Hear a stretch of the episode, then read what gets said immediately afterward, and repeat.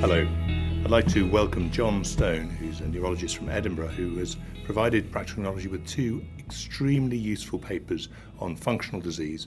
Uh, and we've taken the opportunity at the Association of British Neurologists meeting in Brighton to discuss them. Welcome, Jon. Thank you, Gary. Uh, perhaps you'd like to just outline the framework that uh, you see for approaching patients with functional disease. Okay, well, so the articles in Practical Neurology, the, the, the first one um, in there is called uh, Functional Neurological Disorders, the Assessment as, as Treatment. And I wrote it very, with, very much with neurologists in mind. I think there's a feeling that the, by many people that the, that the role of a neurologist in seeing those patients is really to try and make a diagnosis, and some people might then want to take that forward, but a lot of people feel their job is to simply exclude disease. And one of the main themes of the paper was the idea that, that, that actually there are multiple opportunities within the assessment for the neurologist not only to make the diagnosis but actually to assist the patient with treatment as, you, as they're going along in the way that they ask questions um, and the way that they perform the examination. And as part of this, the idea is that functional neurological disease is a positive diagnosis rather than merely an absence of yeah, that, that is a that's a really essential point to the diagnosis. These are not diagnoses of exclusion. Um, if you diagnose them that way, you will probably make mistakes. Uh, you must be looking for positive evidence of either either physical signs that are internally inconsistent, like a Hoover sign or a tremor entrainment test, uh, or that you just know are only occur in that condition. So, for example, if someone falls down suddenly, lies on the ground with their eyes closed for more than two or three minutes, and they're not dead, then that is a dissociative non-epileptic attack. So, so simple ideas like that, that these are positive diagnoses, that, that, that's very important. That comes a little bit later, actually, I think. So, what are the elements within the uh, assessment, the history taking, and so on, that you would want to highlight to bring out these? Yeah, well, I think I think one of the first things is that patients, not all patients, I mean, the, the, we're talking about a very heterogeneous group of patients, and you can't, it's very difficult to generalise about them. But it is true that patients with functional disorders often have many symptoms. And one of the things I think that is both diagnostically and therapeutically helpful is to make sure you've actually uh, what you've made a list of all those symptoms at the beginning of the consultation. So it might seem counterintuitive if someone has five or six symptoms to actually then say to them, well, what about fatigue? What about dizziness? But I think there's ways of doing that quickly which are incredibly helpful to the patient because they think, gosh, here's a doctor that is interested in my fatigue and is interested in my dizziness. And it's if unless you get those things out, they'll, they'll pop up later on as they're leaving the door, or, and it sets the right tone. I think so. To, so I think one of the, certainly what I find useful is to go through those list of physical symptoms, leave questions about psychological symptoms to later. They can they can wait. They're not essential for making the diagnosis. Um, patient might want to talk about them, might not. But physical symptoms, very important, I think, to get those out first. And obviously, once you finish the history, uh, are there any elements within the examination that you would actually want to bring out? Yeah, so within, well, just in terms of other bits of the history, so for asking the patient what they think, I know, uh, younger doctors are trained to do that now, but I think many many of us don't don't do that, and it's incredibly important in terms of understanding where the patient's starting from and their understanding of the condition. In the examination, it is a positive diagnosis, and I take the view that we should be explaining it to patients in the same way that we'd be explaining any other condition in neurology. We have a habit of um, doing something very odd with explanation, uh, which is telling them what they don't have and then starting to try and tell them why they, why they don't have it, uh, or what the potential etiological factors of this strange condition are. I've, my own practice and many others is that is that if you, it's incredibly valuable to show patients these positive signs. So these are the sort of the sort of neurologist tricks of the trade that we've kept rather secret and hidden.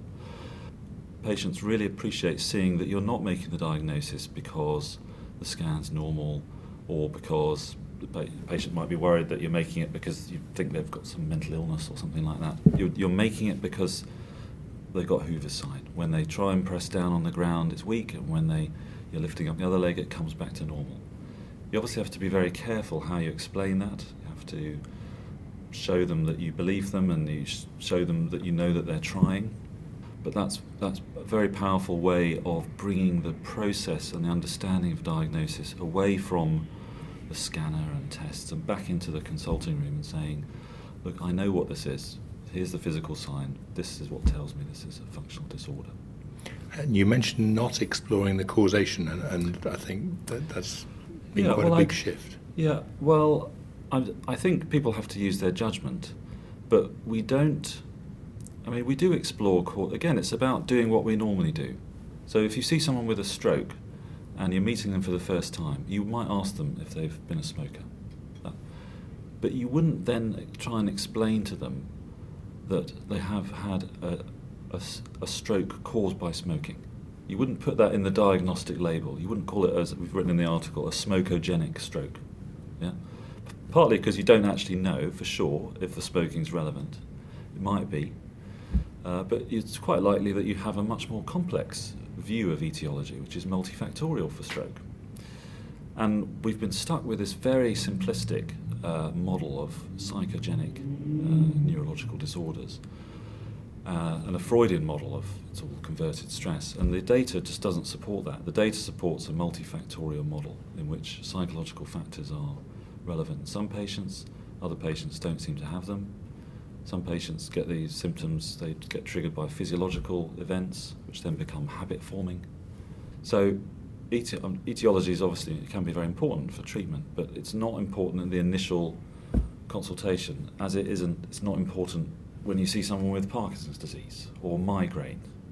You know, we fo- what we focus on as neurologists is telling the patient what they have wrong with them and we might attempt to talk about why, why they have migraine, why they have Parkinson's disease, but we don't actually know really most of the time. We can have a guess and discuss it, but it's it's not what we normally do. So when the conversation turns to explanation, you know, to, to the diagnosis, the patient is baffled by a doctor who's insistent on telling them what they don't have, and then insistent on speculating about why they have this thing without missing out all the middle bits about what it is. And in the article, or in one of the articles, you took a very novel approach to try and convey and explore this information. Do you want to tell us a bit about that and your thinking behind it? Yes. Well, I've, for some years, I've been in giving talks. I've used pictures of people having uh, consultations with speech bubbles coming out of their mouths and trying to get audiences to think about the effect that words have. So if you say to someone, you have psychogenic seizures, what's the patient thinking? And we have some evidence for what patients think because we've asked them. And most of the time they're thinking, um, that doctor thinks I'm making it up. And it might not be what you, you know, they, they, they, they might misinterpret those things. And so we, we expanded on that for this article. With uh, we took our inspiration from um, journals such as Jackie from the from the 1970s, and we thought this would be a fun way of showing people, getting people to think about what they're saying, what the patient's thinking, and how that might play out. Why sometimes these consultations feel difficult for you as a doctor, and uh, and how to try and make them less difficult and, and more and more benef- more positive for you and the patient. In the uh, in the second article, we've got a series of uh, so it's a photo story really uh, where the junior doctors he goes into the consultation in a rather negative way. He's not very happy about having to see another functional patient. He starts to tell the patient that um, they don't have anything wrong, and then starts to talk about stress, and the patient gets very upset. Fortunately, it's all been a bad dream, and the, the and the doctor wakes up and is able to have another go. um, and on the second go, we we try and put together some of the principles we've been talking about. And we're very much making the point in that article. It's a, it's a bit of a shift for us actually as well, because over the years people argue, have en- argued endlessly about what to call these conditions, and we've taken part in that argument to some extent. Although I don't, I don't think we've ever said you must call it X, but people have those arguments. Should it be functional, psychogenic, medically unexplained? I think medically unexplained should be banned, but we'll, leave, we'll put that to one side. I, what the, the, the point we're making with the article is actually there's a lot of common agreement about the core features of a good explanation, which are separate from whether uh, about the label that you apply to it. And I think people should use the label that they feel comfortable with and that they believe themselves. Uh, and we've made the point that the core features are rather similar to what you would do normally, which is make sure you've got enough time. Uh, tell, start by telling the patient what they have, which is what you would, if someone's got Parkinson's disease, you don't start the consultation with, you don't have multiple sclerosis. You have Parkinson's. You just don't say that. You, you start with what they do have. And then tell them something about what, how you know that that's the case. So if it was Parkinson's disease, you'd say, well, I know this is Parkinson's disease because you've got this certain sort of tremor. Your arm's a bit stiff, it's a bit slow. In fun- functional leg weakness, you would say, well, here's your Hoover sign. Here's your, see how your tremor stops when I ask you to copy the other hand.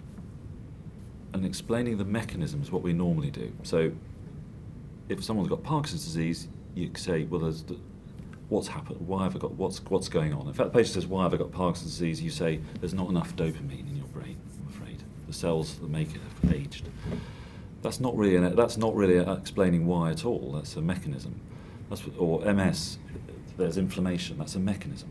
So we can explain the mechanism of functional disorders in the same way. There's a problem with the way your nervous system is working. It's clear that when you try, in fact, the more you try, the worse it is. So there's a problem perhaps with abnormal attentional focus. Maybe it's become a habit that your nervous system's got into. Why, it's, why that's happened is a, another story. But uh, that's the mechanism of the problem, and it's software versus hardware. And so it's really about doing things in the, in the, in the usual order, I think, and that's what we find makes consultations go smoothly. So it's just it, so we're not we're not suggesting that people have a special develop some special new skills for these patients. It's more like unlearn the the bad the bad habits that you've got into with these patients that you might have learned from other people. I think. And I think the other therapeutic opportunity, certainly one I find I take frequently, is to show them your excellent website, uh, www.neurosymptoms.org, which, which actually uh, patients find very helpful because re- they recognise they're not alone. Well, again, I, I, mean, I started that website in uh, 2009. Partly, I just was struggling to convey the information. Having done it, I realised that there was a number of things I'd done by doing that. One of one of them was it having a website for a condition is, is what people expect. If you have a diagnosis, you expect to be able to read something about it somewhere. It was weird that patients couldn't. I think it helps to obviously, hopefully, it is helpful for the patient to to read it uh, in terms of pointing them in a certain direction of rehabilitation. You get a certain amount of information from finding out what happens after you've suggested asking a patient to read a website. So if they come back and they you've sent them a copy of your letter and you've given them a website, then you're making a, uh, you're making an effort to communicate with that patient and in a way that hopefully they can go back home and show their family and think about it.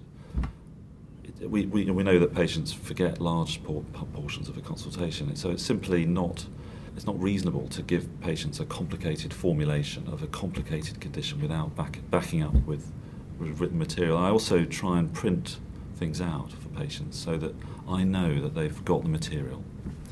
It becomes very helpful in a follow up to find out what they've done with that because sometimes the patient is, is extremely grateful, they're very relieved and happy to meet a doctor who knows what's wrong with them.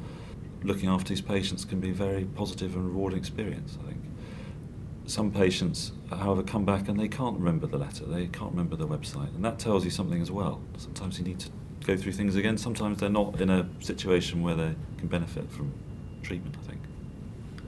Um, so yeah, inf- I think information we've we've neglected that, um, and we think that as neurologists that if we give a big formulation about what we think about the etiology, the patient's going to be happy with that. I don't think they are. They need a it, and I think they do need patients do need a diagnostic label.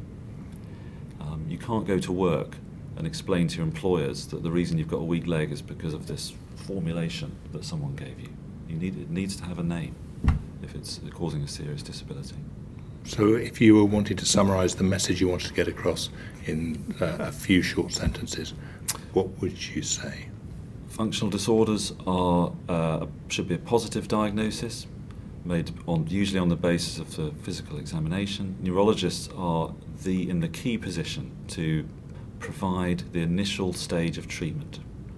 They are not just there to exclude neurological disease, they are the key person who can make a diagnosis, uh, triage for further treatment, help the patient understand their condition. Unless that step is uh, done well, the patient is, un- is much less likely to benefit from therapy if it's done, if it's done poorly. We can do enormous good with our patients with functional disorders. Um, and uh, so I think it's very important that, that more attention is paid to training and thinking about them because it's not as perhaps as difficult as people think. Thank you very much. I'm sure your two articles will make a substantial and useful contribution in that uh, journey. Thank, Thank you very much. Thank you.